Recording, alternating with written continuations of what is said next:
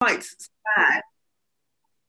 It's it's quite sad that um, things don't seem to have moved on a lot. I mean, you know, I I, I did my first degree in computing, um, graduated many decades ago, and um, I remember going to the um, US, Atlanta, in fact, on a conference. Um, there was an IT conference being held in Atlanta, and I worked for a software house then.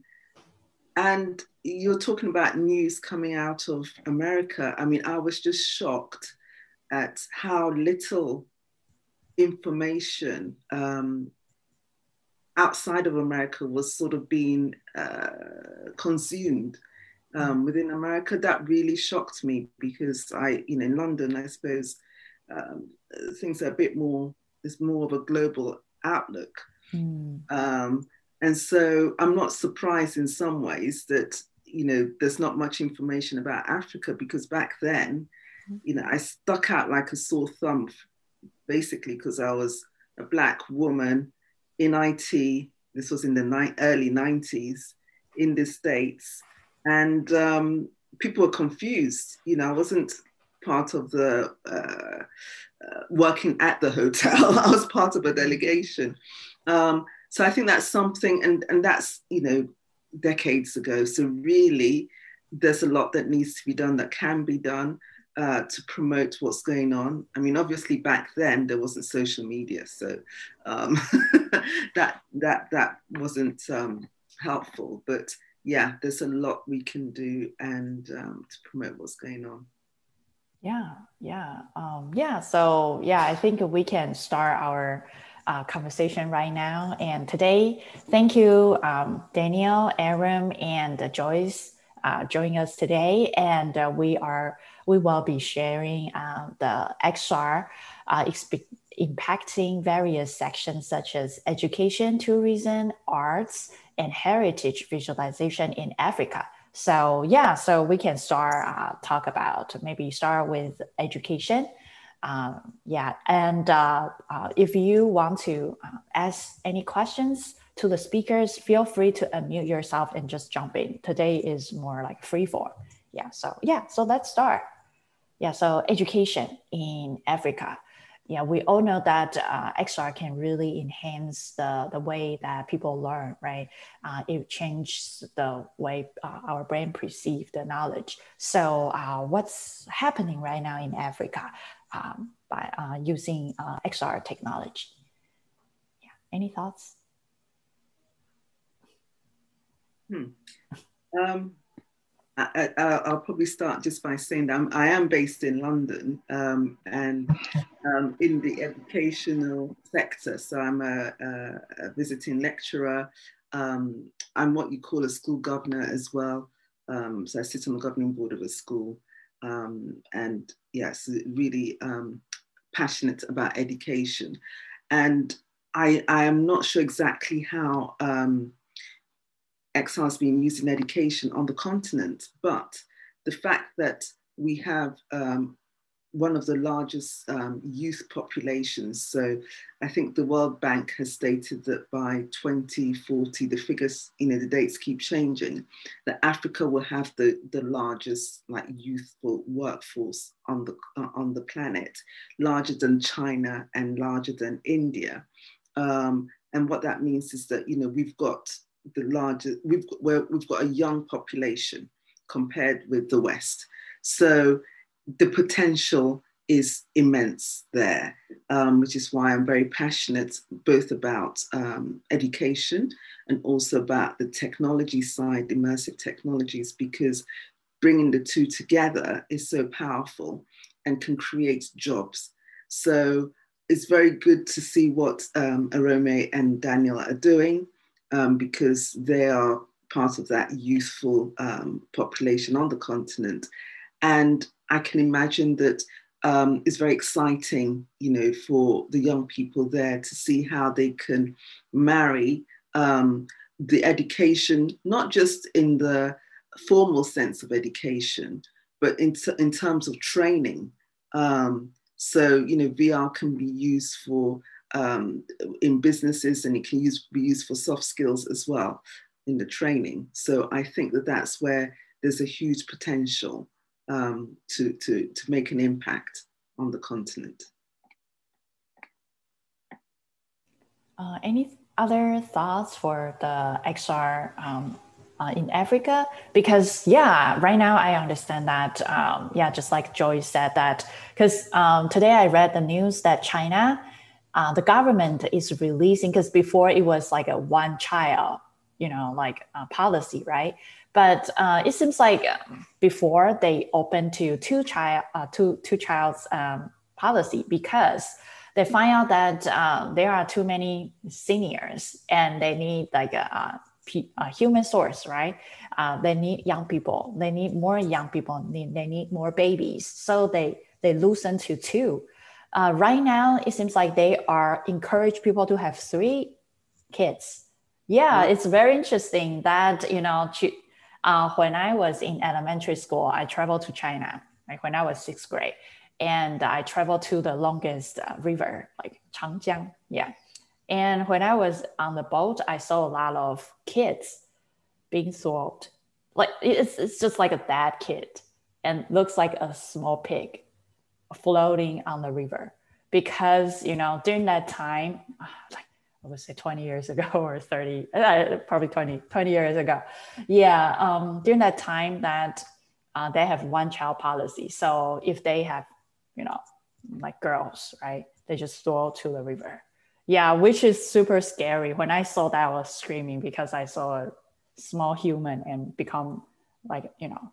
So yeah, so right now, before they they they are overpopulation, but right now it seems like they they start encourage, uh, you know, young couples to have more children.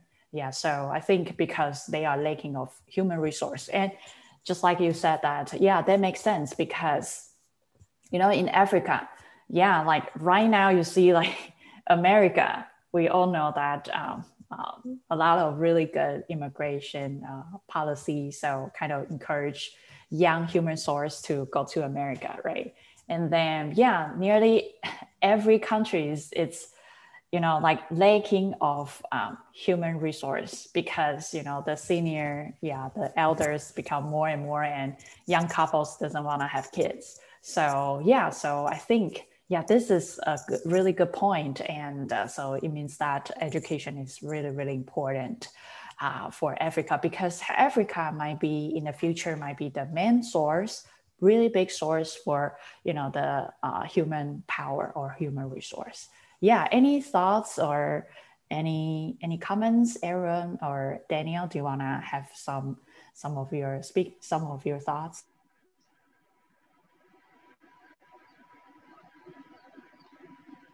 Romy can continue and can say something. Great. Um, so I would first of all, Africa is dynamic, right? Africa is, um, to me, Africa is the next big thing, right? But currently a lot of things, a lot of factors are currently hindering that progress, right? XR in Africa is quite huge, right? I remember when I started with, um, when I first had the Oculus Go device, when I experienced XR with it four years ago, right? The journey since then has been amazing, right? Even the journey for Daniel too has been amazing because we are so far tapping into a technology that's quite new, right? And um, I always tell people, right, nobody can claim to be an expert in XR. Everybody's learning, right? Everybody is learning every day, right? For me, um, especially in Nigeria, um, we are seeing more adoption of immersive technologies and also virtual solutions, right? For example, um, schools that were that were stuck during the pandemic, they moved onto virtual teaching platforms, right? And so far, post-COVID, should I say post-COVID, most of those schools are looking for solutions that can help their students learn more, right? And um, so far, we are seeing more adoption of XR by private schools, and we hope the public schools can adopt it in the long run um, with the support of some of these government agencies. And um, for us, we are really, really passionate about education and tourism. And um, one of our solutions so far is to partner with schools, right? So what we're doing is we're converting the school curriculum, right, into AR, right? So supporting supporting these teachers to um, showcase this content to the students in the classroom, either using an iPad or an Android device, right? So, for example, imagine a student learning about um, the skeleton, right? Most of them might have never seen how the skeleton looks like before, right? With XR, they can do that. And we believe this will power a lot of solutions in the future. But so far, we believe if we can have an improvement in infrastructure, in power, in internet, right, it's really, really power a lot of solutions across Africa.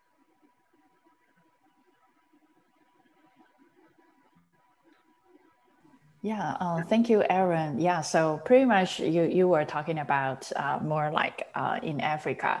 Right now, uh, you guys need more like infrastructures, right? So, um, what exactly right now in Africa? Because I can tell you that uh, uh, Africa is kind of like the area that I don't really know. So yeah, just uh, please forgive my ignorance because I am kind of living here and all the resource that I uh, contact, I didn't really have a lot of resource to know more about Africa. So according to your observation, and I listened to some podcasts or some news, and it seems like uh, China is trying to build some infrastructures for Africa. Is that true, or I don't know? Yeah, like do you do you want to summarize like what's what's happening in Africa? And as far as I know, the Africa probably is more South Africa that I I, I know a little bit more. Probably I don't really know know anything, but if you have any thoughts or like you, you know what's going on in Africa, feel free to share. Yeah, I, I believe that a lot of people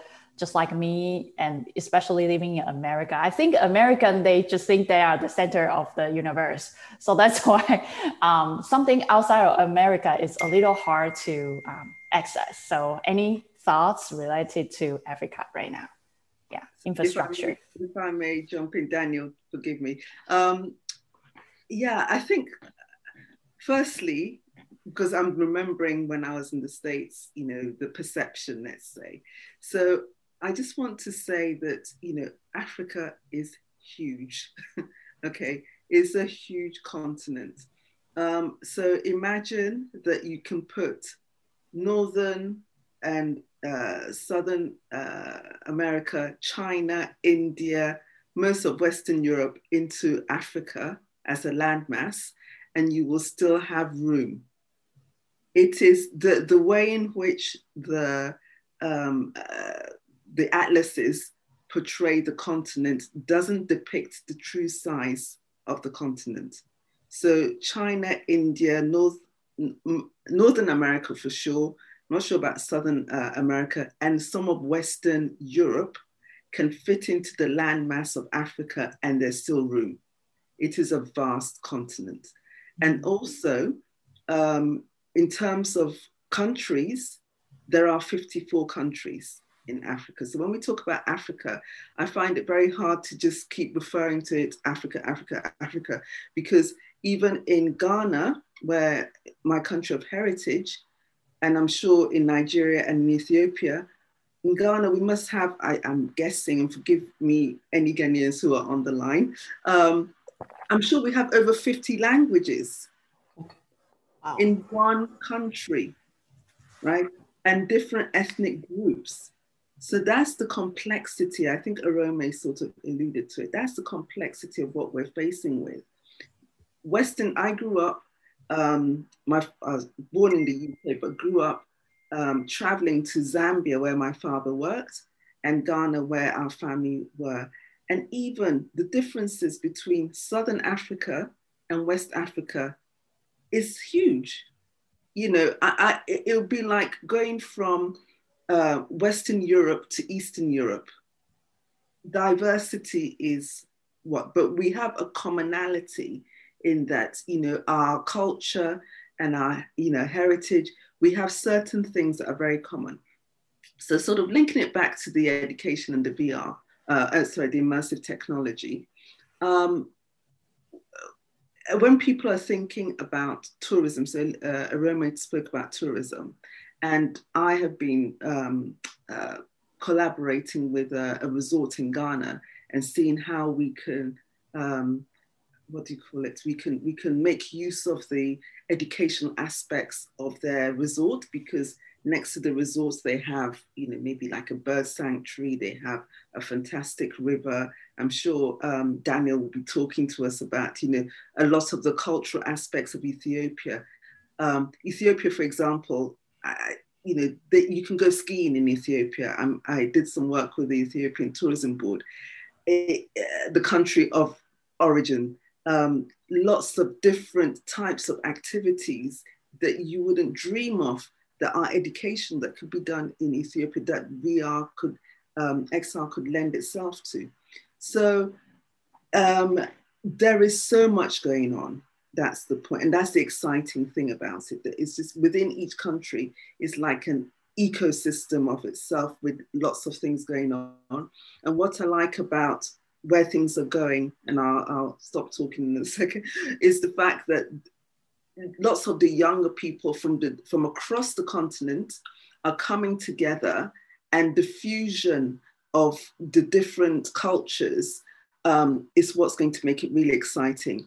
And lastly, so in Africa, the, one of the big things that's happening at the moment is the African Continental Free Trade Agreement, which is essentially like um, creating Africa as a trading bloc. You know, most of the time, if we take tourism, for example, tourism, um, African uh, destinations used to rely a lot on tourism from the West. Okay, so places like Gambia, South Africa, Kenya, you know, I'm not sure about Ethiopia, but the, the, the most common destinations would get a lot of visitors from the West. What COVID has done is COVID has, you know, stopped all of that. So now African countries, rightly so, we're looking at trading within the continent. And so domestic tourism is one of the things. And I see how XR can be used in domestic tourism because it's actually going to educate Africans about what we have as well, because a lot of people tend to travel abroad. Um, so there's so much going on, so much um, opportunity um, in terms of using um, XR for, for the potential of the continent. I'll end there for now. Yeah, um, yeah, Daniel, do you want to jump in? And I think Kevin just asked some. Yeah, I think Kevin was agree uh, uh, with, uh, with, with with you and saying that uh, tourism, uh, you know, is definitely a great idea for um, uh, for uh, XR in Africa because um, yeah, those places are really beautiful. Yeah. So yeah, any thoughts, uh, comments, uh, Daniel? Do you want to say, uh, speak something? Yeah, go ahead.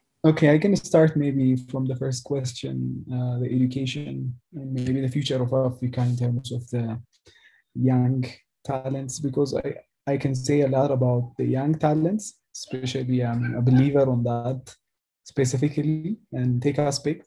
Um, I mean, we can start from the US. Um, I mean, relating like technology in general, like uh, starting how the internet even started, and then those programming languages, and who were like the professionals in the software field, and then the Europeans came gradually. Uh, I guess Indian, Indian, they also joined the US market, as you know even Microsoft, Google, they are now led by uh, Indian uh, people and in professionals. So at this point, I believe Africa is now uh, the next, the future place for those big giant companies, especially in tech aspect. So uh, there are different hubs and academies that I know, especially across Africa.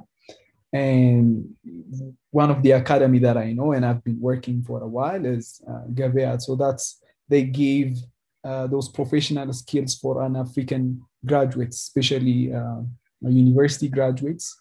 Uh, so they became they are uh, a full graduate, but they don't have the professional skills to be part of an industry rated kind of um, project, or it could be some kind of tech field. So, so I, I feel like Africa is full of resource, uh, especially uh, both in uh, raw materials and also young talents, young population. So pretty much the European countries and US market can get a cheap labor force out of Ethiopia, I mean, out of Africa. So that's what makes us at this point, uh, okay, this is a saleable idea. But if we don't leapfrog with the concept of um, the emerging technologies like AI, IoT, XR, all those fields at this time, it could not be that much uh, a great impact for a, will give an African, uh, I mean, it gives a positive impact for an African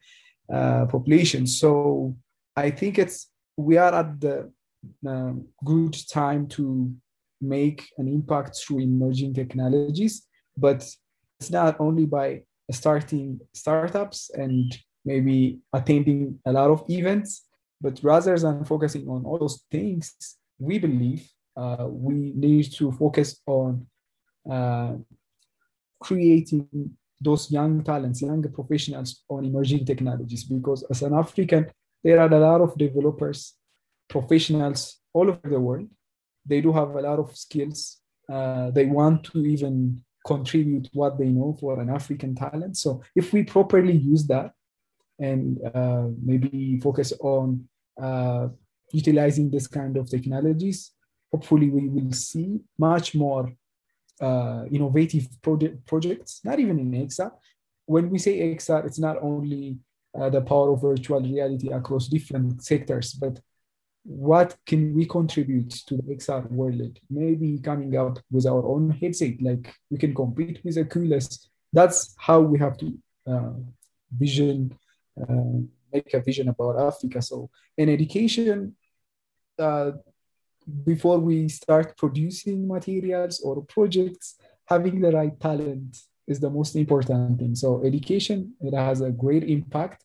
If you just uh, put VR technology in one remote or rural uh, school, instead of uh, opening a big lab with different computers, having one virtual uh, headset could change a lot of lives, especially for um, young students, because they can have access to all their um, physical trainings related uh, things. So it, it has a positive impact on their education. So that's how you have uh, a quality education for an African students.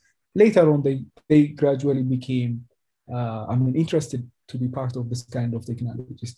What they lack right now is most of uh, our students, they don't have access to technologies through a lot of uh, problems. It could be an infrastructure issue, it could be power issue, it could be political issue. So there are different factors that I know even in my country. So if we try to just stabilize a few things and uh, bring affordable technologies like VR, uh, even at a cardboard level, it, it could have solved, I mean, tremendous kind of uh, uh, change impacts for young talents. So once they became fully interested in technology, because a lot of people at this time they got the interest, but they lack the skill set. So if we just fix this gap, they probably tend to become, uh, I mean, probably the next big companies that you know will emerge from Africa. So like Google, Microsoft, and all those big companies that has uh, great names, great services, products. Uh, that's, I mean, it's not even me uh, that much far from now. So that's the one of the base thing uh, this XR could solve in terms of um, focusing on education. Yeah, Great. Joyce. Yeah. Yeah. Okay. Daniel, I was uh, nodding my head. I don't know if you were seeing quite a lot as you were speaking, um, because you were uh, spot on. And um, just touching on what you were saying about skills gap uh, before then, about um, access to technology or what Africa has to offer. If we look back, um, mobile um, payments of money originated in Africa so there was a, um, a technology called, um, a platform called M-Pesa from Kenya, which was taking mobile pay- payments from mobile phone. And that was the first sort of um, instance of innovation um, that was globally sort of seen in terms of technology. Now, what that enabled because going back to infrastructure, um, even though there are lots of landline phones, which you know in the world most people don't use landline phones. When mobile technology came, um, a lot of Africans had access to um, uh, telephonic telephones for the first time because you know there were problems with fixed landline phones and so um, mobile phones enabled people to leapfrog african nations to leapfrog in terms of that kind of technology and when that happened then kenya with the m-pesa you know brought about the innovation of um, the mobile payments uh, and and then from then from that the west you know was able to then also um, progress that further. So I like what Daniel said about leapfrogging because we've demonstrated that you know we had an, uh, a problem with the infrastructure of existing landline phones, and and Africans being innovative and the young were able to leapfrog and produce uh, some innovation in mobile um, phone payments technology. Surely we can do the same with XR. Um, but as Daniel also said, there's a skills gap. And so, um, even though we lack the technology, uh, the infrastructure in some instances, that should not be a barrier or a limitation in terms of what we can do. Um, already, I think this year, uh, so I'm focusing on West Africa because that's the, the area of the region of the continent that I know best. Um, there's always rivalry between Nigerians and Ghanaians. Um, if we're not fighting about jollof rice, for those people that don't know what jollof rice is, it's like traditional West African uh, rice. I don't know, I can maybe similar to a biryani, you can add meat and all sorts to it. But everybody in West Africa claims that they do it the best. And I'll have to say Ghana's is the best, but I'll, I'll end there before I cause World War III. Um, but another, so there's friendly kind of rivalry that's going on earlier this year, Twitter has had decided to um, base its headquarters in West Africa, in Ghana. Um, and Twitter is not the first. I know that I think Google has also got an AI um, uh, center in Africa, and there are only five, I think, globally. So, why are they doing this? They know the potential is there, they know the youth population is there. And as Daniel uh, mentioned, if we have all these big companies based on the continent wanting to develop the skills and the training of the young people, then that gives room for the um, for the capacity building and you know for the creativity and the innovation. It creates that kind of ecosystem for that to happen.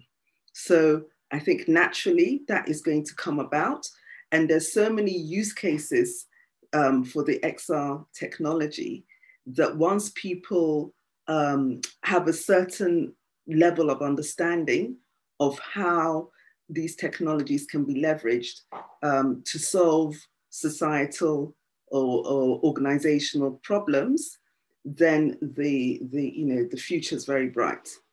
So um, yeah, all we need to do, they're good signs already. We've got these, these multinationals coming in, big tech companies based on the continent, different countries. So not just South Africa, you know, people when they're thinking about Africa, they're thinking South Africa, they might think Kenya, but really they are making inroads to acro- uh, across the continent, which is very good, good for the young people.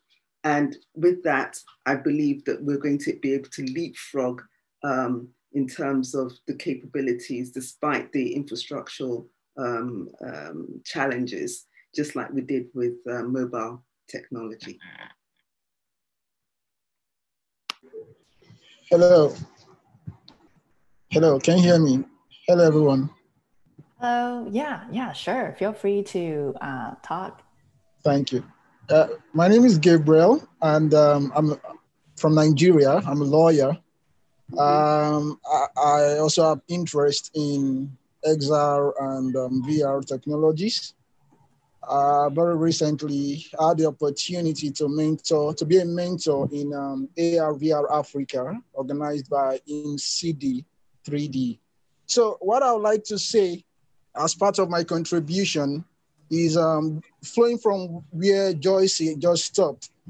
I, find out that for there to be mass adoption of any particular thing, especially the AR VR technology, there has to be quality education. And education in this in this sense is not going to schools. I mean awareness.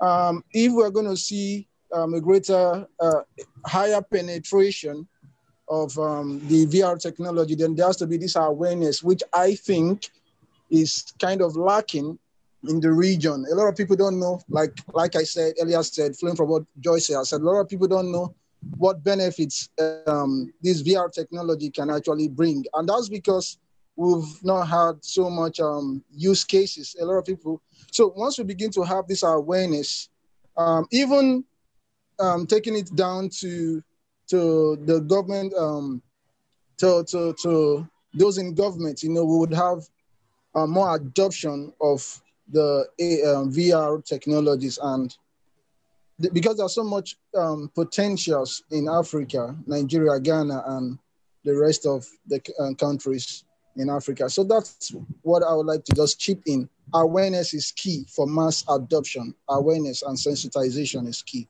Thank you. Gabriel, um, thank you so might much. I add? Oh, sorry, sorry, Arome. I'm going to mute my. Okay, great. Um, so Gabriel, um, I'm happy that you're talking about awareness because awareness is quite it's quite important, right? Especially for us here in Africa, right? And um, if you notice, we have a lot of we have a lot of XR communities spread across Africa, West Africa, North Africa, East, and also the Southern Africa, right? What I believe is for us to have mass adoption and also improve on awareness of this technology, right? We have to start from the ground up, right? Start from the schools, get the students, getting them started with 3D content development as early as possible, right? Getting them started with at least the basics of XR. And if you notice, accessibility and also awareness is also a problem, right? And so far we have um, big companies like Facebook, um, Unity, or Unreal Engine so far supporting um, development of XR in Africa. We have close to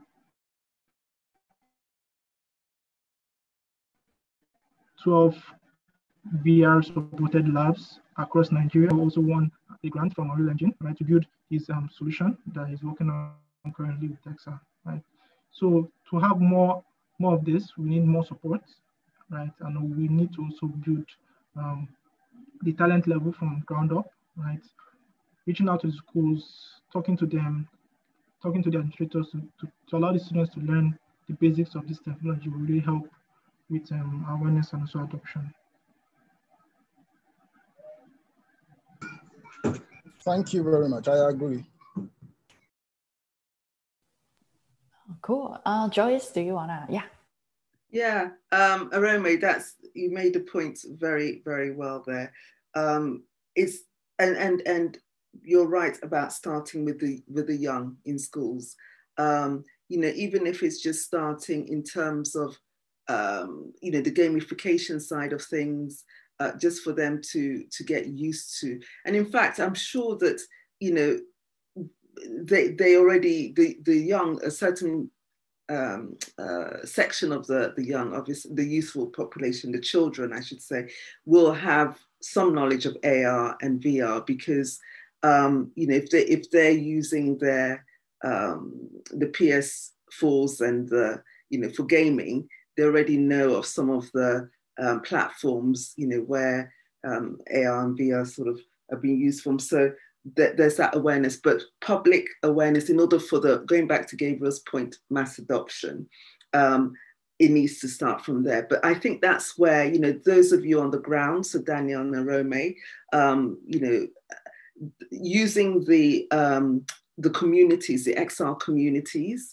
even so whilst the um, maybe the projects are not that um, in, in, in abundance yet, you know, hasn't sort of hit, you know, uh, huge numbers. Um, during this period, I think that's when um, grounds can be gained with um, the education, making the awareness, you know, the uh, side of things.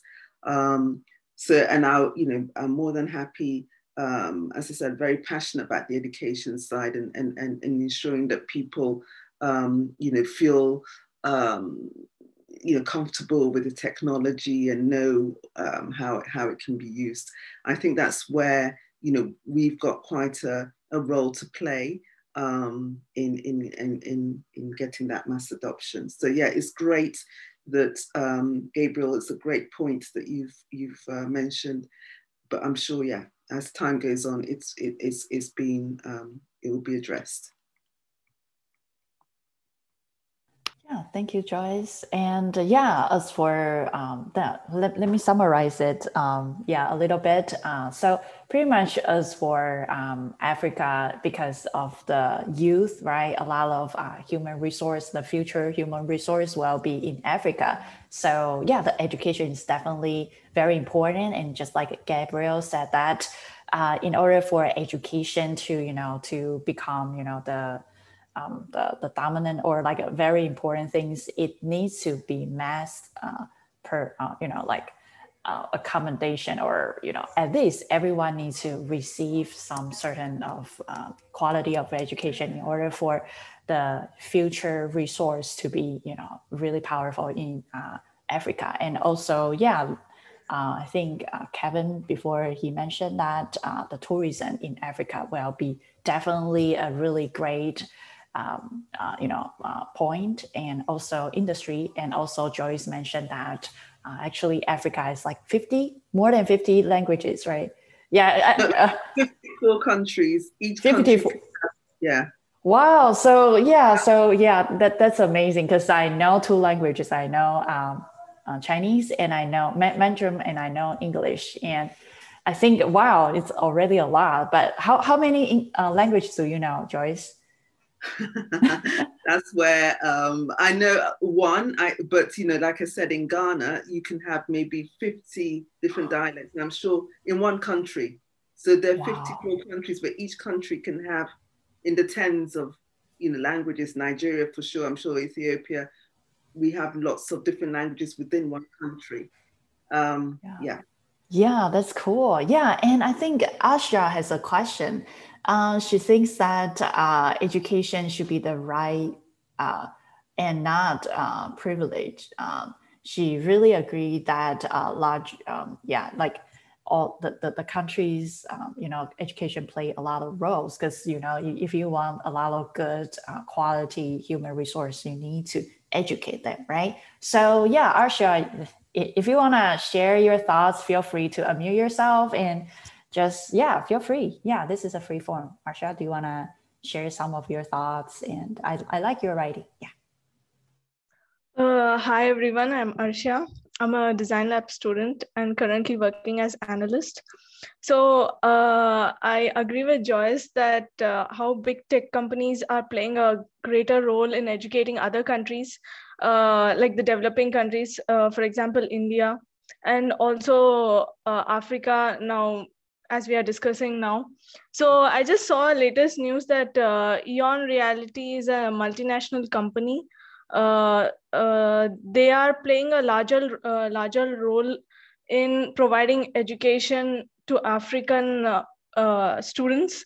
Like they have been working 15 years, and that's because maybe they have found potential to the young. I mean, they have seen young people and they thought that yes maybe there's a room to uh, make other students grow uh, especially african.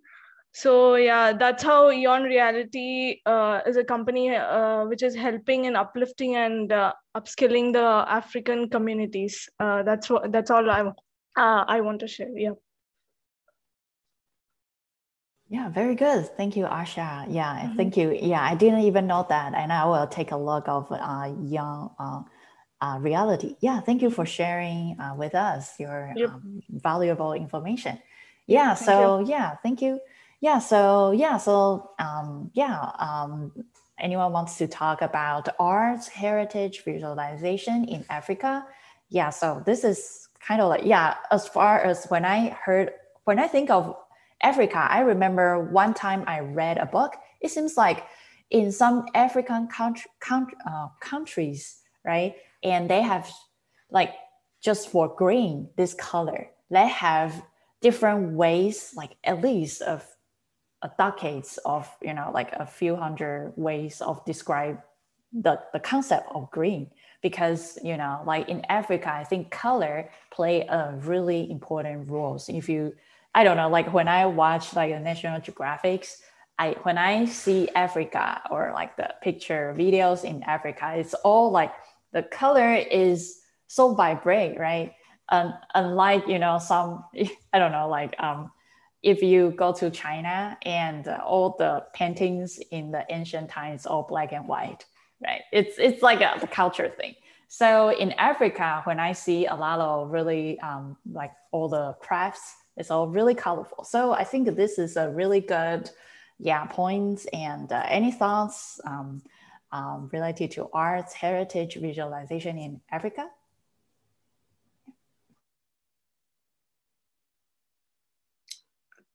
Okay, I'll try and make it um, um, brief. But I, I, like that observation of yours, Dom, about color, because I think that's something that, um, you know, Africa, it, the culture is very vibrant. Um, I remember, you know, when I was younger and I used to go to the continent, predominantly Southern Africa and West Africa on holiday. And it never seemed to uh, fail to, to strike me. Anytime I go back to the continent, you know, all our colorful, um, what we wear, you know, the food is also colorful. Everything is very bright and colorful. And every time I came back, especially in the winter, I always found it very hard to adjust, you know, men in gray suits and, um, you know, the, the, the grayness and the dullness of it all. So in terms of arts and culture, we have so much to offer um, one of the things that has really sort of taken off in the last, I mean, I suppose decade, let's say, is African art. So African art internationally is huge, and we have so many renowned international artists.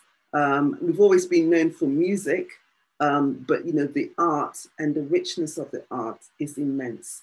Um, I'll leave Arome to talk about the heritage side of things, but I've also been involved with um, working with uh, an organization in Sierra Leone in West Africa, looking at the heritage there. Um, we have, you know, in West Africa, uh, a lot of like UNESCO, so World um, Heritage Sites. Um, in Ghana, for example, in 2019, the Tourism Board um, came up with a, uh, a massive and a brilliant marketing campaign to promote um, Ghana as the place for people in the diaspora to come home, homecoming. And they amassed a lot of um, uh, visitors from outside the continent to come and see the forts where the slave trade took place. Um, and so then we've got lots of heritage sites, not just those kind of sites, but in terms of natural and physical um, environment kind of assets. Uh, so really the, in terms of the um, in, uh, environment that we're living in now with the pandemic, um, it makes it even more pertinent and more urgent to use this time again to, to promote these assets that the continent has to, and using VR and XR, um, XR will lend itself to um, helping educate people about the um, resources that the continent has so that people can, I like to say, to, to try it before they decide to go and visit it in person. Um, so, you know, the timing, there's always that silver lining. And this is a good time for this emerging industry to make use of these technologies to promote um, the opportunities on the continent. Yeah, thank you for Joyce, um, like sharing. Yeah, I think uh, heritage just by uh, you know uh, traveling uh, in the virtual world before uh, going to the actual place is definitely help. And uh, yeah, and any thoughts, Aaron or Daniel? Any feedback or anything you want to add? I think I can add something since we are also involved in heritage and tourism aspect. Hello, Dominic. Yeah. Oh, hi. Yeah, Okay. sure. Yeah. Yeah. Okay, so I mean, um, there is like uh, one of the great potential for Africa besides like the education sector is tourism. Yeah, and Africa is full of history, cultural difference, and like mentioned, there are a lot of different dialects all over the country. And I can say, uh, if you see the, the stats on VR and AR kind of um, services, projects, or even products, almost 40% of it is involved in gaming. So for games, you need contents. And if you have seen most of the games, it's like um, they are not based on a real place or it's like a fictitious kind of uh, imaginary places or planets, spaceships. But if you come to Africa, there is still untouched kind of, I mean, untouched areas, unknown places with awesome cultures that we can share uh, to the world. And it will, it, it has like two impacts. One, it fills the gap uh, of those content creators to come up with some creative idea. So they can just put it inside their games or promote and maybe uh, just sell that product and get much more revenue. That might be their goal. But if you come to the African market, it's one way of uh, promoting African heritage sites. Uh, if you come to the Ethiopian aspect, I think I can say 90% of the country's uh, tourism promotion for abroad uh, countries is done by our uh, airport, I mean, airlines. It's called Ethiopian Airlines. It's well known. And uh, it's one of the, uh, the one institution promoting one country's culture and also places. Uh, they got different magazines, they got different cultural uh, things happening all over the, their airports or uh, their destination. But if we try to digitalize those historical sites in a way uh, that is immersive for the customers and also much more cheap, uh, I think a lot of people could be interested to come and visit Africa in general. So the big the big problem in Africa is um, lack of foreign currency. So, and how do we generate foreign currency and sustain the development of uh, the African those African countries? So, in my opinion, uh, the reason why we focus on tourism, apart from those different sectors like health or any other fields, is uh, I think even Gabriel said it's really hard to uh, convince a lot of people and also different institutions and give that awareness that VR is impactful. But our business model is not to target the whole um, community or certain urban areas, but instead, let's focus on convincing some government bodies or investors who could help us to bring VR into uh, those cultural heritage. I mean, that's a time sensitive question. If we keep waiting to give an awareness, we might lose a lot of chances. Like uh, we might lose the opportunities to collect what we want on time. Uh, even COVID teaches us a lot.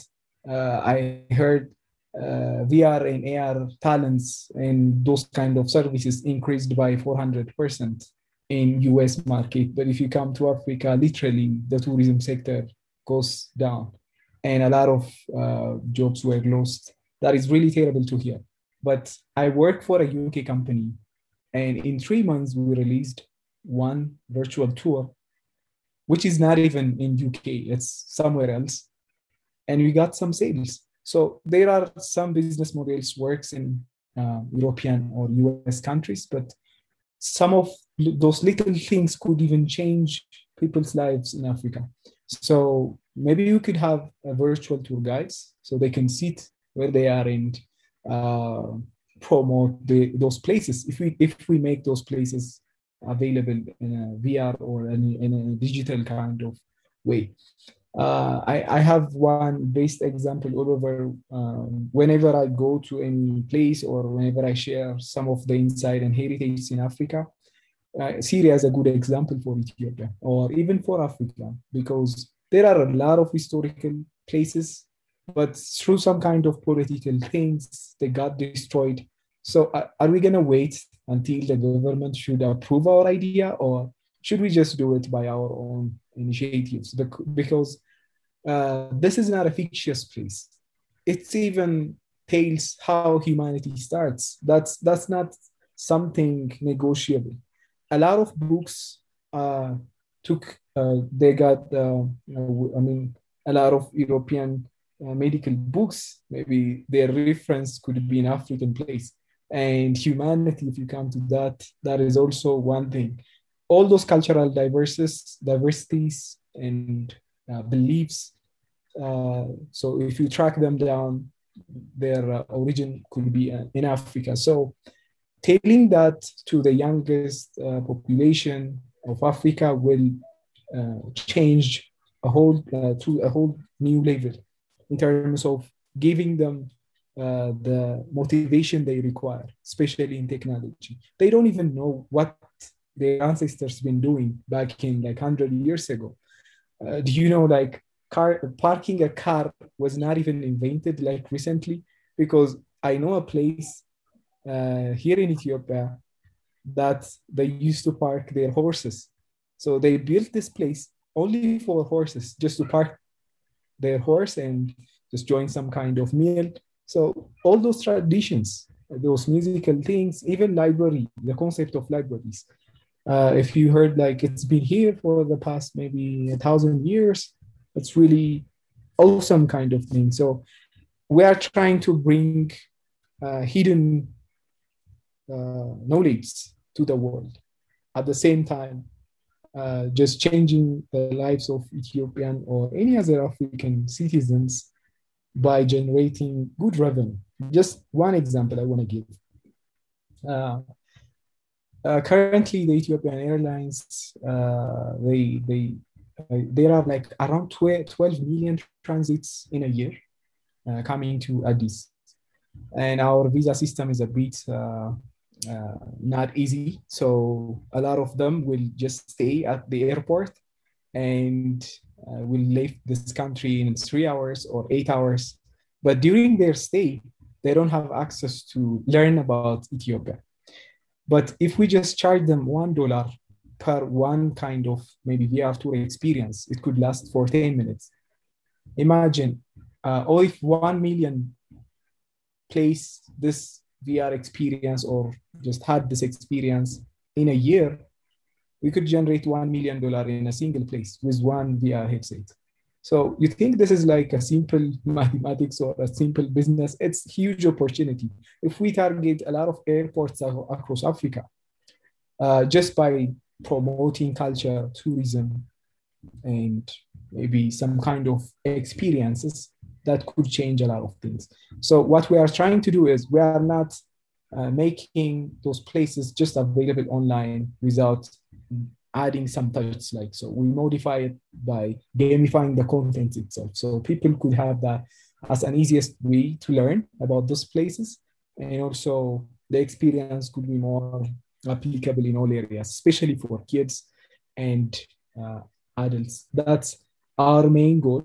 And in a state of uh, focusing on business to consumer related products we are we tend to focus on business to government and business to business related vr projects. We see that it has a good impact across africa and this all depends on the policies of governments that's why we are trying to partner up with all startups across africa. I know uh, Arome, I know uh, a Kenyan team, like uh, they are called the Black Rhino. We are trying to come up with a unified, uh, systematic way of uh, convincing African governments. Even the AU's headquarters is based in Ethiopia, so it's really easier for us to reach out and uh, tell what we vision for Africa because those people they don't they are like far from technology and they want to see some concrete evidence in uh, their African professionals. So we are uh, when we had a chance. I mean, when we won an EPIC mega grants uh, on January, it's it gives us a lot of things because now the government, okay, they said they don't even trust this one, but someone from US, which is well known in gaming, uh, gave a grant for um, uh, a startup based in Ethiopia, which is not even two years old. That's something big. So if we focus on uh, convincing those government policies, if they are going to support uh, the startups, probably all these things could be solved easily in tourism and heritage aspect. One thing to add on top of this is investors, because all those ideas uh, could be uh, seen if we get the proper investors. When you come to the African uh, investors, I mean, investors which are based in Africa, they don't want to invest that much on emerging technologies at all. That's my, it's not, I'm not concluding, but it's not that much uh, interesting for them to invest on VR or AR or AI.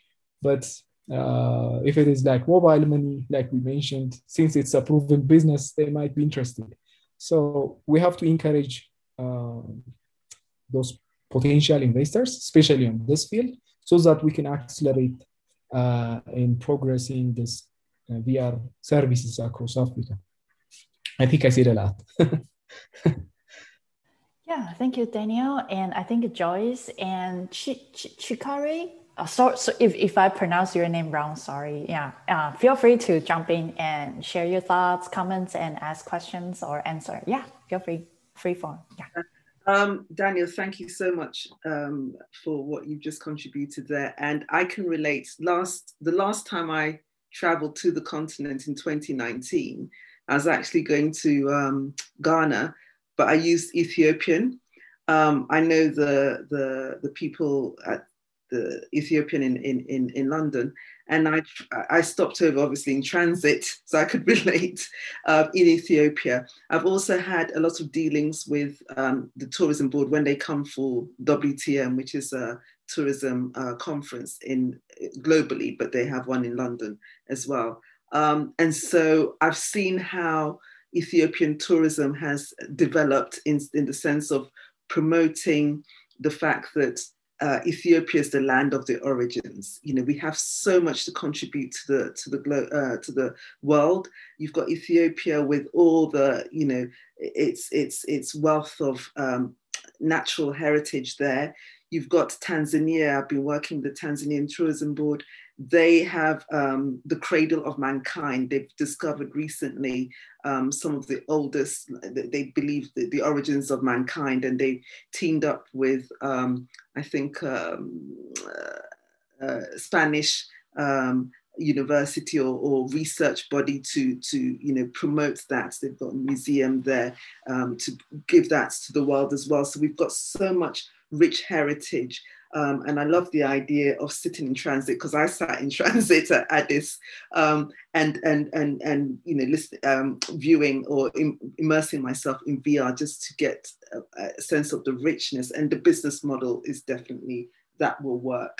Um, and also, a point I wanted to make was about our traditions. So, Africa, African countries, we're rich normally in oral tradition.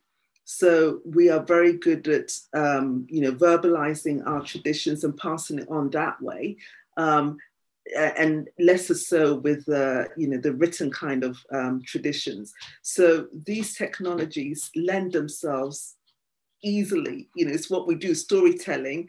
Africans are great storytellers, so the synergies there are are immense and th- there's just so much we have content you know we don't even have to imagine um, that it's just wakanda was just easy to visualize you know i'm sure for them because there's so much on uh, on the continent. So this is all very positive. And what's really you know pleases me is how the youth are are, are embracing you know what we have rather than thinking about you know going to the west and trying to get the experience and get the knowledge there we can be where we are and and bring not um, uh, what do you say you know share our knowledge out from the continent rather than what's been going on in the past.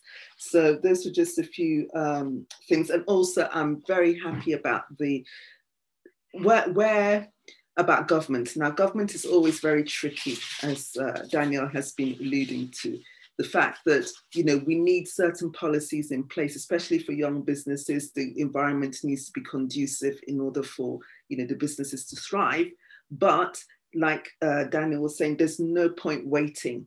You know, there's so much that can be done. And so, you know, having um, events like this where, you know, Africans can sort of hear what's happening, this is all part of awareness and, and, and education as well, and where we can all come together and leverage our skills and experience and talents to see how we can become a force for the greater good of what we're trying to achieve on the continent. Because if people start, um, if the businesses, the startups start getting results, you know, uh, getting the grants, getting recognition by big um, tech or, or institutions abroad, the governments have no choice but to sit up and say, this is happening.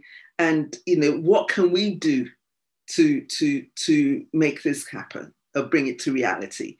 So um, is all very positive and I'm so excited. I'll stop.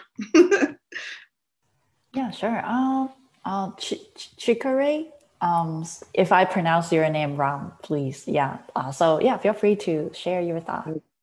Okay. Uh, good evening, all. Uh, it's uh, Chikere, but there's no problem. Chikere. You're, you're good. Yeah. Thank you. Right. Um, it's uh, really a pleasure to be here. Thanks to Arome that I've been following quite for a while um, I've been, you know, trying to keep up, but uh, I would uh, say I would like to make one or two contributions from the eye of a novice, because I'm I'm really uh, a novice in this industry. Uh, I really don't know much, but I'm enthusiastic about it. Uh, first, I want to talk about the issue of awareness. Uh, XR, it's supposed to, you know, cut across all strata from the high class down to the common man. But from my own view, I see that the awareness is not strong. And I think it's something we need to sit down and strategize because I'm looking at the aspect of uh, like fintech. You know, in Africa, it started and then there's a boom. Uh, now we are even developers are even moving into DeFi, uh, DeFi and co. But I say there's not much attention given to XR. So we need to find a way to get the awareness across because it's it's not getting you know i have discussions with some people and are like yeah i have this little cardboard uh, box that i use for a, a VR, what is VR? And, you know, I have to start explaining. Secondly, uh, we need to find a way to get developers to be interested in XR. And what that means is how do we how do we create um, scenarios or how do we create apps or how do we create programs that will attract developers to be interested and to see the benefits because like what i've heard from everybody especially daniel you know mentioning about you know tourism with in a vr set and the potential that comes out of it. You know once developers have an idea then we can have them flooding in. And once they come in you now see that the ecosystem begins to grow and expand and more people will know about it. Um, lastly, I would uh, want to suggest that the way we could create that awareness is to have, well, I call it like labs, labs in the sense that it's out for the public. The people walk in and gain experiences, be it games, be it tourism, be it um, uh, simulations, so that they have that feel. And then once they have firsthand experience, they are, they are now interested and there you now see more people interested, more people are coming into the ecosystem, more developers are interested. There's a way they want to monetize it, fine. And then we can grow from there. Because if the awareness is not, if there's no uh, awareness, let me use that word, then we may still be at a, a snail space. Though this is just my opinion as a novice. Thank you.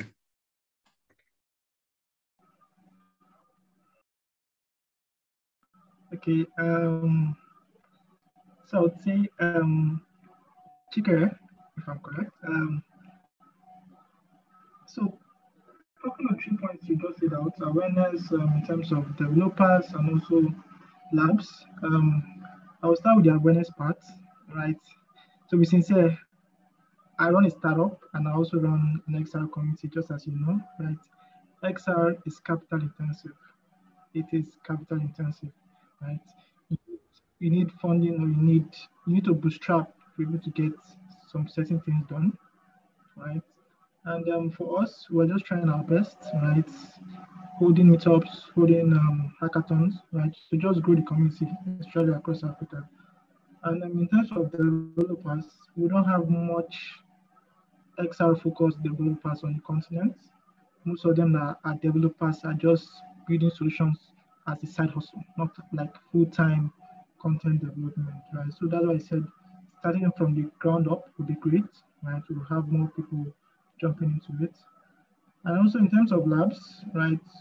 Just as um, Joyce also said, we need to have these big companies supporting um, the growth of this technology on the continent, just like how Facebook can also, Unreal Engine is also doing. If we can have more of this, we can have more VR labs. Trust me, people will be sleeping in the labs like daily, right? right? People will really, really be sleeping in labs daily creating content. So it's just a matter of time, it will happen, right? But what we just need to do is just to keep pushing and um, just as Daniel also said, um, create more awareness, right?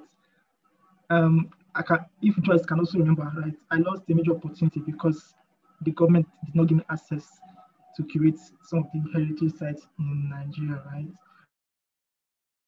But I'm no longer waiting for the government, right? As soon as I have access to funding, I would actually capture this content myself, right? And trust me, the government will come come on and start looking for partnership, right? So we just have to um, take up initiative and just keep building.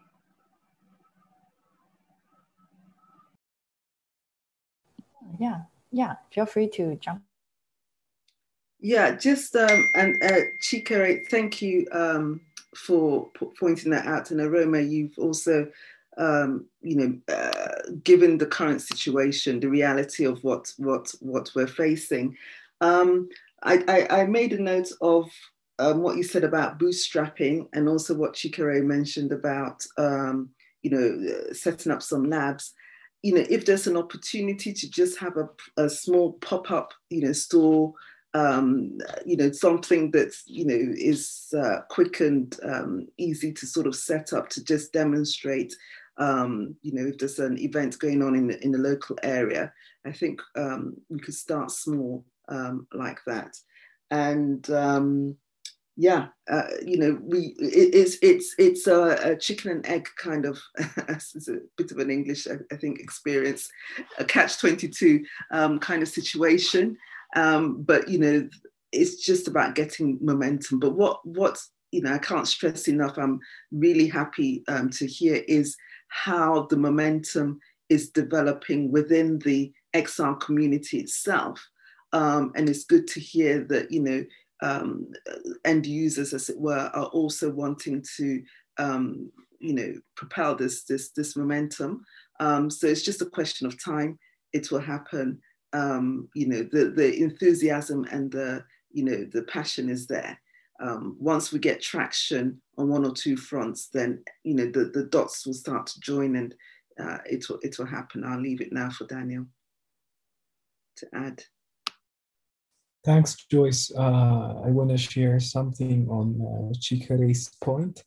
Uh, I think he mentioned good thing, but I have some insight, especially he tries to relate uh, or just refer the fintech sector and also the movies industry. He's also an enthusiast. But I can say uh, if we just focus maybe uh, on the fintech industry, I can say maybe 90% of those banks, their technology is backed by maybe a US, Europe, or a Chinese company. So we still need uh, do we have the, the talents that exactly recreate all those things, including the infrastructure, the software, all, everything? So that is really uh, all the technology, and it, it has really uh, the US or Europe or any other uh, country, they worked a lot on these sectors. But emerging technologies, what makes those uh, emerging technologies unique for Africa is we can leapfrog and challenge those uh, giant companies. That's as easy as uh, I can put in a way like to convince probably any anyone that focuses in African market. The tourism aspect, we can still uh, focus on the, the physical tour guides. We can train them through VR, but the way we apply emerging technologies in Africa should be different for example, you mentioned uh, the movies, but uh, I hope most of you know about Avatar movie. Uh, it was like uh, released, I think, 10 years, I think around 10 years back. The technology they have used uh, was not even known or it's not even uh, available for industry uses. But after 10 years, we got a chance to use and I can give you one example the Lion King movie. That's how they made that movie. It's completely recorded in a virtual reality. With the right talent, we could have a chance to make or remake that kind of movies in Africa. So we can sell it for a Hollywood market or any other market. And the entertainment industry could revolutionized by the power of virtual reality. The way they have done it, it's known we do have the right tools most of the tools are by this time they are open source but it's really hard to beat the us market because they they know this kind of technology 10 years ago before we even tries to understand so when we tries to uh, try to leapfrog in terms of technology especially in vr we exactly um, require to develop the right skill first, just to understand how the technology works, then where to apply it first. We need to have a priorities. Uh, in most countries, uh, especially if you come to Ethiopia, infrastructure is a big issue. USSD technology, I think most of mobile money payments across Africa uses USSD, so it's well known, but it's like 40 years old technology. It's outdated, but still it's usable in Africa. Probably that's even what boosts the fintech industry, uh, the fintech sector across African continents. Uh, what I want to share is the awareness is still it's challenging because, like I said, uh, those kind of grants recognitions from different uh, companies across the world for an African startups has really a great impact because that's what I know. But if we try to convince them, especially uh, make some kind of policies that supports uh, the, the industry, we could have everything at once. Uh, without like the right investment, like Arome said, if we don't have those kind of investors, without their uh, injection, uh, I mean their uh, contribution, financial contribution to this field, it's really hard to imagine how we can move fast and come up with a better kind of uh, projects, ideas, or even priorities. They might have a lot of talents, but with lack of uh, resources, they tend to uh, just not to use this technology as a tool.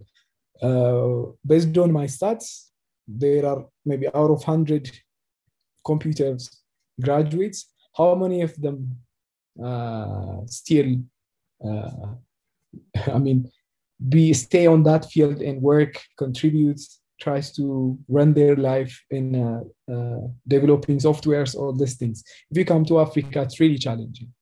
That's we can name a lot of reasons, but if we just miss this kind of talents, the right full-minded professionals, uh, we still have uh, this kind of confusions where to focus and how we apply the technology uh, especially on emerging technologies. I see blockchain, I see AI, I see a lot of emerging techs. There are also different individuals, but without having a basic necessity, especially uh, or a basic infrastructure for this kind of technology, it's, it's harder to focus on the services itself. So we might uh, need to uh, focus on, I think uh, there are also some questions regarding the finances, but um, that's what I uh, plan. That's my personal opinion. But especially in terms of the technology, I think XR it's really powerful on across all fields.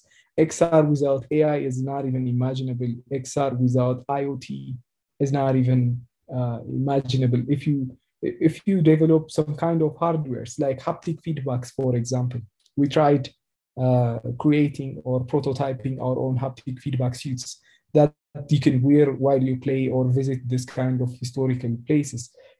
We designed the hardware out of a massage uh, uh, a massage machine, and we tried uh, like getting some components like the vibrate the vibrator motors, and programmed it in a way that we want but if we just pitch it to an investor, probably this product could also be one uh, uh, saleable item from Africa. It could be, I, I know uh, there are some haptic feedback makers, uh, suit makers in China and also Europe, especially in US as well.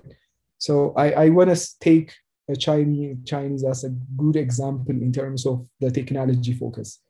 When US focuses on fuel technology, they were focusing on solar technology.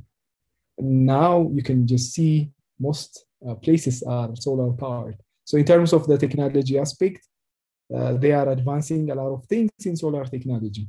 If you come to the blockchain, they are not currently using Bitcoin for uh, regular bank transactions, but they are the one who mines a lot of those coins. Uh, in terms of uh, high level advanced machines like supercomputers.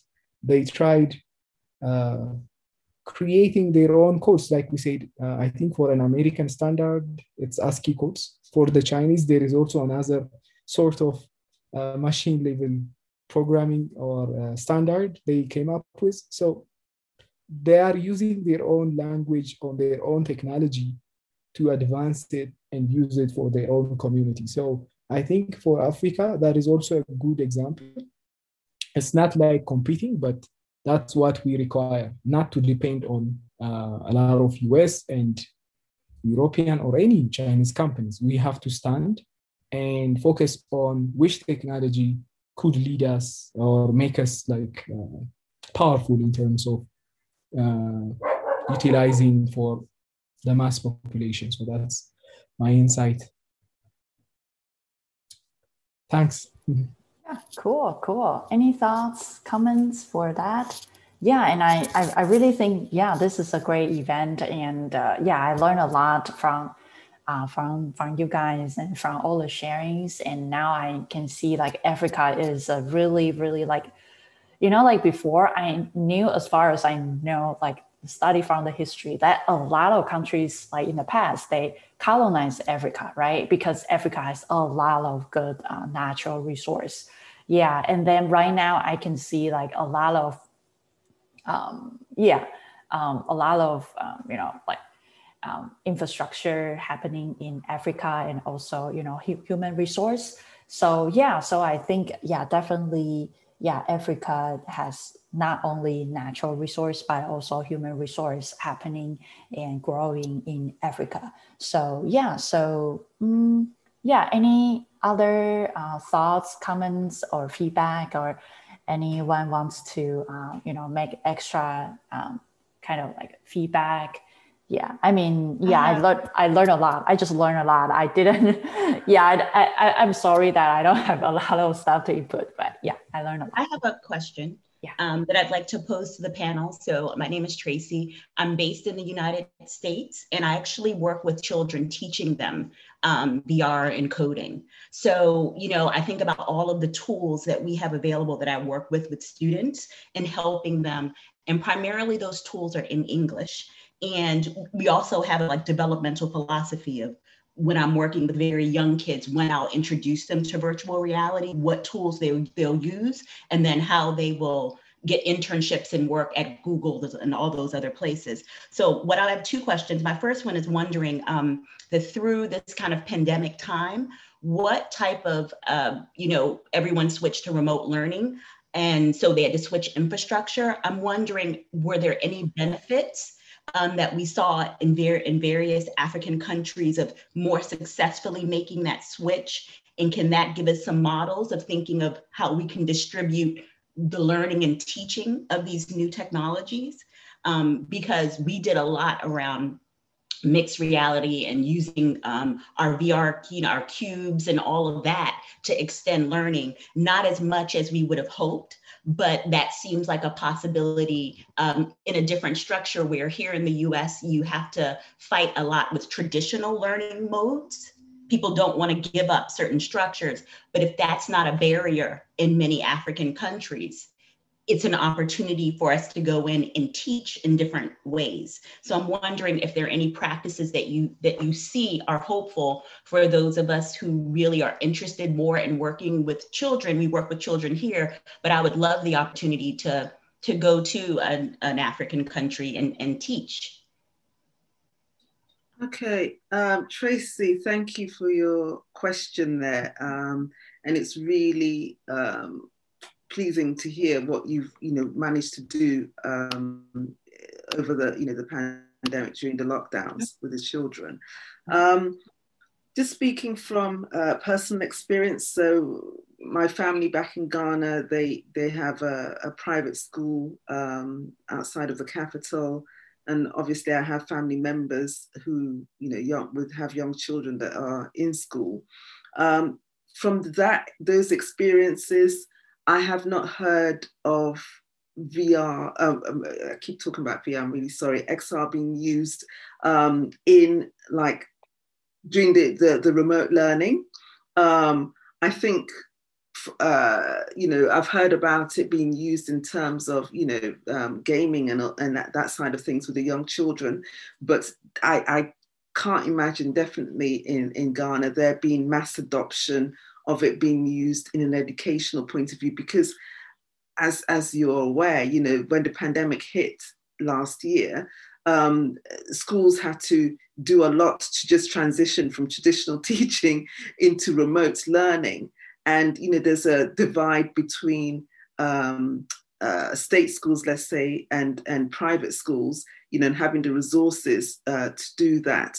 So but I think what the pandemic has um, taught, you know, um, educational institutions is how um, uh, readily the, the, the young children adopted to online and remote learning.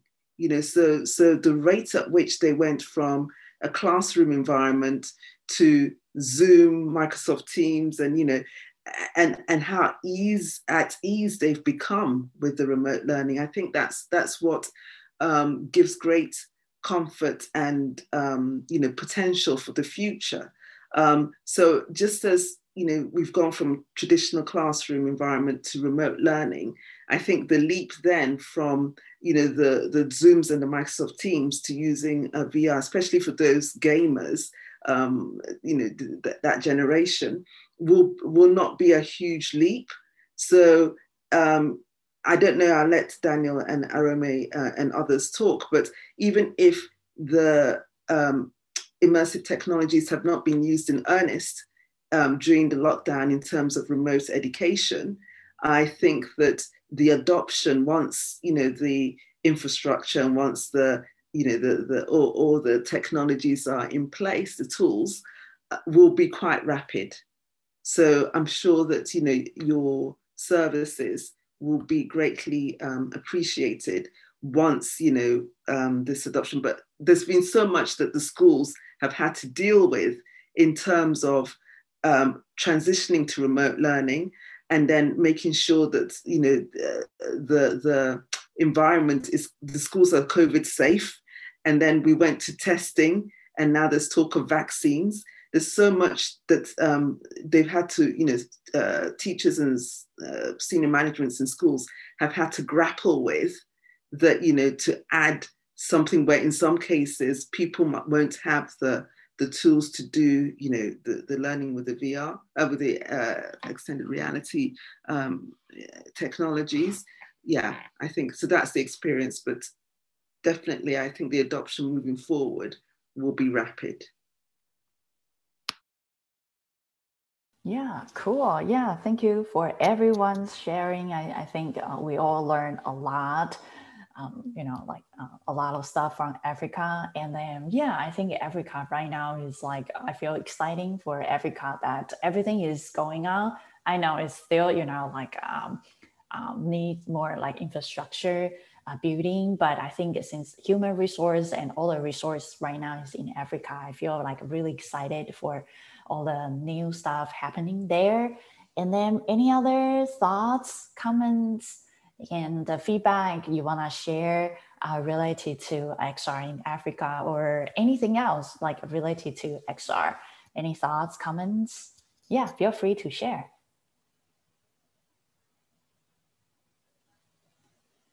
Mm.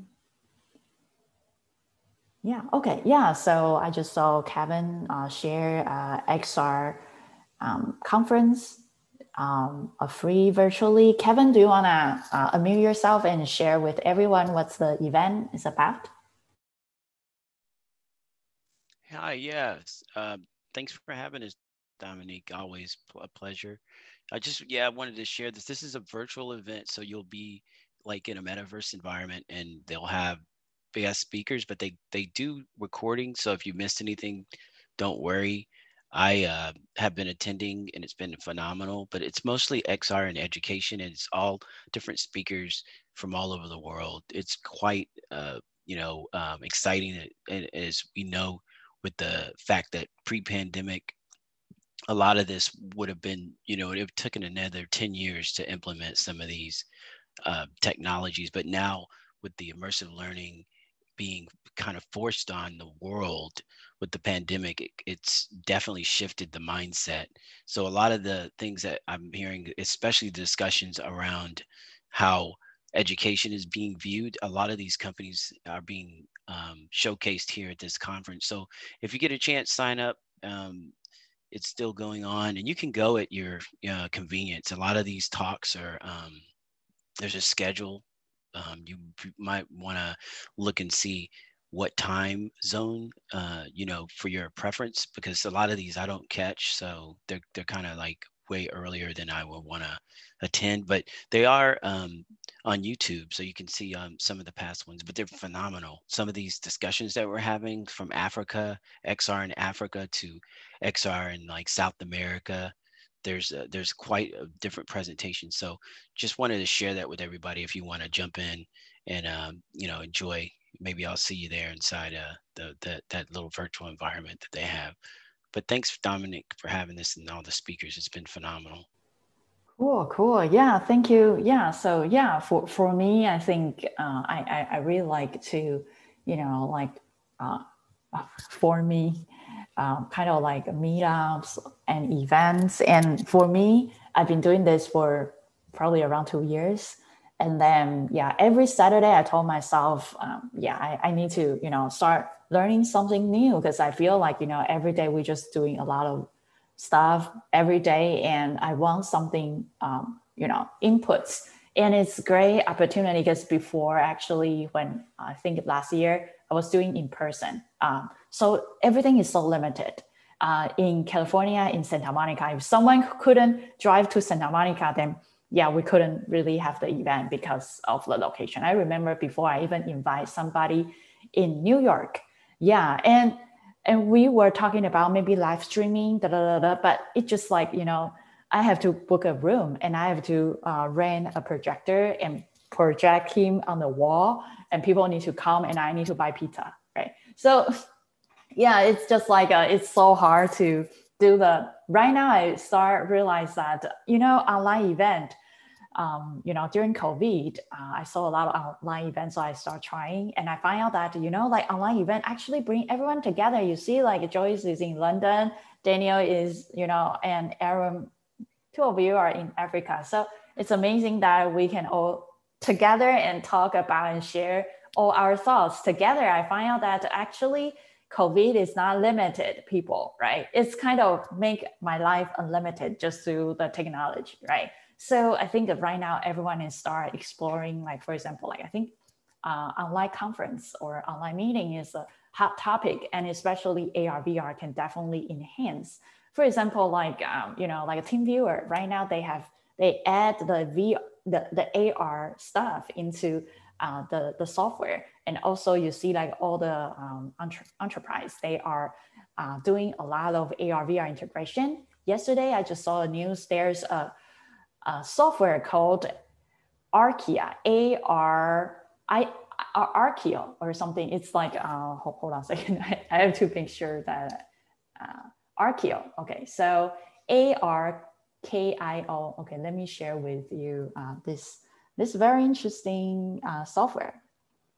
This allows people to jump into VR and also like its cross-platform is super useful and it integrates with all the uh, you know 3D softwares. So you can build, share, and you can some people can even you know use iPad or phone, you know Android phone, iOS phone, computer, you know, and 3D space, AR space you know, and different software like Rhino, SketchUp, you know, you can also edit, import, and you know, collaborate. So I I think you know, like in this um, like through XR, the, the world will definitely has another flavor, another layer for it, and especially for Africa. Africa is we all know that there are so many unknown resources, just like Daniel said that you know, like a lot of untold story is there, right? As you see, like Europe, America, we, we, I feel like uh, there's like all the story has been told over and over again, right? And all the movies, big bust, like big movies, and they got reshoot again and again. There's no, not many like fresh or new stories, right? And right now I watch like Netflix. Before I always watch, you know, like uh, mainstream movies, but because COVID, I started watching a lot of really exotic, I, would say, other countries' um, TV shows like Korea, right? And also like uh, Thai. Like recently, I, I watched a, a TV show called uh, A Girls from Nowhere, A Girl from Nowhere. That is super cool. It's like a Dexter, like a, a, a girl from like a, a Satan's uh, daughter who killed the bad person or who punished the bad guy yeah, that is um, a Thai Thailand uh, video uh, movie or TV shows. So I find out that the world start, you know, I start receiving a lot of very cool, like besides mainstream stuff. Yeah, I, I know that I'm so limited. I yeah, I live in USA for for over 13 years, so I feel like my my my world is really limited just by looking at all the news, uh, and it's all focusing on um, on USA. So I'm so happy that today uh, I learned a lot for Africa, and I I'm really happy that yeah those um, three three speakers and a lot of audience we kind of like you know um, brainstorming and also discussing about the future for Africa. Yeah, any thoughts, comments for the event feedback? The last call, anything want to mention?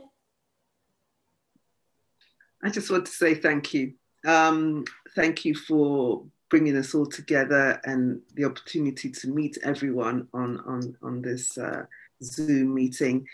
It's just you know I, I, you've said it all that the um, uh, flexibility and the connectedness I think I saw in the chat um, it's awesome. It's like the sum of you know all our different locations and then some. You know, it's greater than our individual um, you know, contributions. So I, I hope that we can all stay connected. Um, I've put my LinkedIn for those who, who, are not connected on LinkedIn. And I think, you know, uh, Dom, you mentioned about brainstorming. um, yeah, you know, we're all learning. I think you said I wanted to jump in at the point when you said, you know, this is all new. It's all new for uh, for us all. I think either Daniel or Arome said, you know, um, it's it's it's a, an emerging technology, right? And so we're all learning, and that's that's what keeps me excited um, because I love learning and I love new um, technologies. So everybody, just keep doing what you're doing um, by us being here, we are raising awareness. You know, I've learned, um, you know, something from each and everybody that's contributed on, on, the panel or asked the questions. It's just enriched the whole learning process. So thanks to everyone. Yeah, yeah. Any anyone wanna jump in and uh, having some feedback or last last call? Right now it's last call. Yeah. Any thoughts, comments? Uh, uh, I just want to say that as an XR newbie, I'm still learning, and uh, and it's my first meetup. I got to learn a lot, uh, what's going around the world, and yeah, it was nice meeting you all in the panel. And as it was my first time, yeah, it was so so exciting to learn many things. And thanks to Dominique for uh, inviting me and uh, making me get to know that like there are many resources to learn. And it's not just the books. And yeah it's also by uh, like learning from other people what are their thoughts what are their opinions. And yeah that's it. Thanks thanks for inviting me to this meetup. And yeah thanks to the panel that i got to learn a lot yep yeah thank you yeah just like you said that um, yeah i think the best way of learning everything is just jumping and doing it right? Mm-hmm. Sometimes we plan a lot, we think, oh, we are not ready. But once you jump in, you find out that actually the more you show up, you just keep show up. Like uh, right now, I have like a Monday to Friday. A lot of mm-hmm. people just say, Dong, you should do like once a month or like once a week. Mm-hmm. And I, I, I, told people that no, I'm going to do mon- actually before was Monday to Sunday, mm-hmm. every morning, nine o'clock to 920 uh, yeah, that's my style. I was like, I, am more like, yeah, if I want, I'm going to do it, I'm going to do it. And even though I don't know how to host anything, I don't mm-hmm. know before, mm-hmm. I don't even know how to, you know, pronounce correctly or with mm-hmm. a really good accent in English. Mm-hmm. It's mm-hmm. because I just keep showing up. And mm-hmm. the more I show up, I become better and better. So I would say that if you really want to, you know, join or learn any XR stuff, Mm-hmm. I, I always tell my student download Unity or yeah. you know Unreal today, yep. mm-hmm. and Blender. You know mm-hmm. Maya is too expensive. Yeah, like mm-hmm. download the free software and start mm-hmm. building things. You don't yep, have to, you know, like oh yeah, I need to wait. Yeah, I, I know a lot of people mm-hmm. just like I wanna wait. I wanna da da da da. Yeah, but I think just do it and and know how suck you are.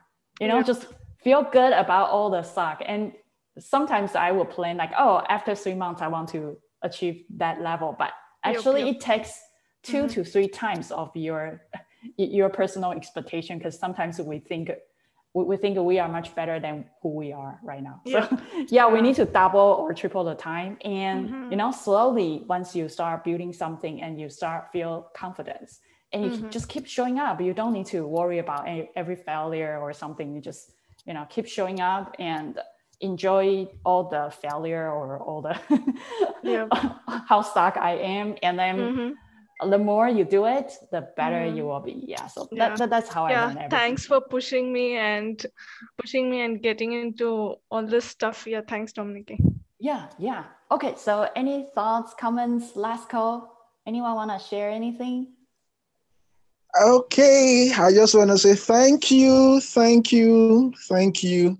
It was a great um, moment to co-share and to co-learn with every one of us. Like we all have said, we are all learning. This is a an emerging technology. Um, I believe uh, we just need to keep tabs open with uh, with each other, and um, we'll just be fine. Thank you for putting this up, Dominique. Thank you. Cool. Okay, so yeah, so yeah, thank you everyone. And uh, yeah, I, I wish this is just the beginning. And uh, yeah, I would say maybe once a while I will have another Africa panel or, you know, Asian panel. I mean, I'm Asian. I haven't really.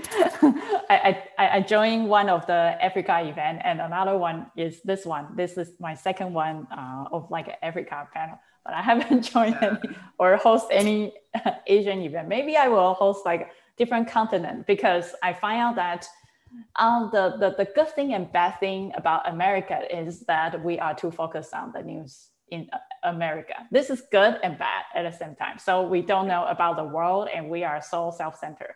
If you are in America, you feel good about yourself for no reason. It's weird. yeah, this is very interesting. So yeah, so yeah, so I I really um, appreciate like um, every uh, today we have so many you know a lot of new inputs and uh, yeah and let's keep keep building things and keep yeah and all the um, yeah, and I wish everyone can, you know, learn stuff. I know everyone has its path, have its goal, and I wish everyone good luck with all your, you know, stuff and careers. And uh, yeah, thank you. Okay, so yeah, so okay, so yeah, thank you. Aaron, do you want to say something? thank you. Yeah, thank yeah, you very thank much. You yeah, cool. Thank you. Yeah, thank you. Mm, bye bye. Great. Bye bye, everyone. Bye bye.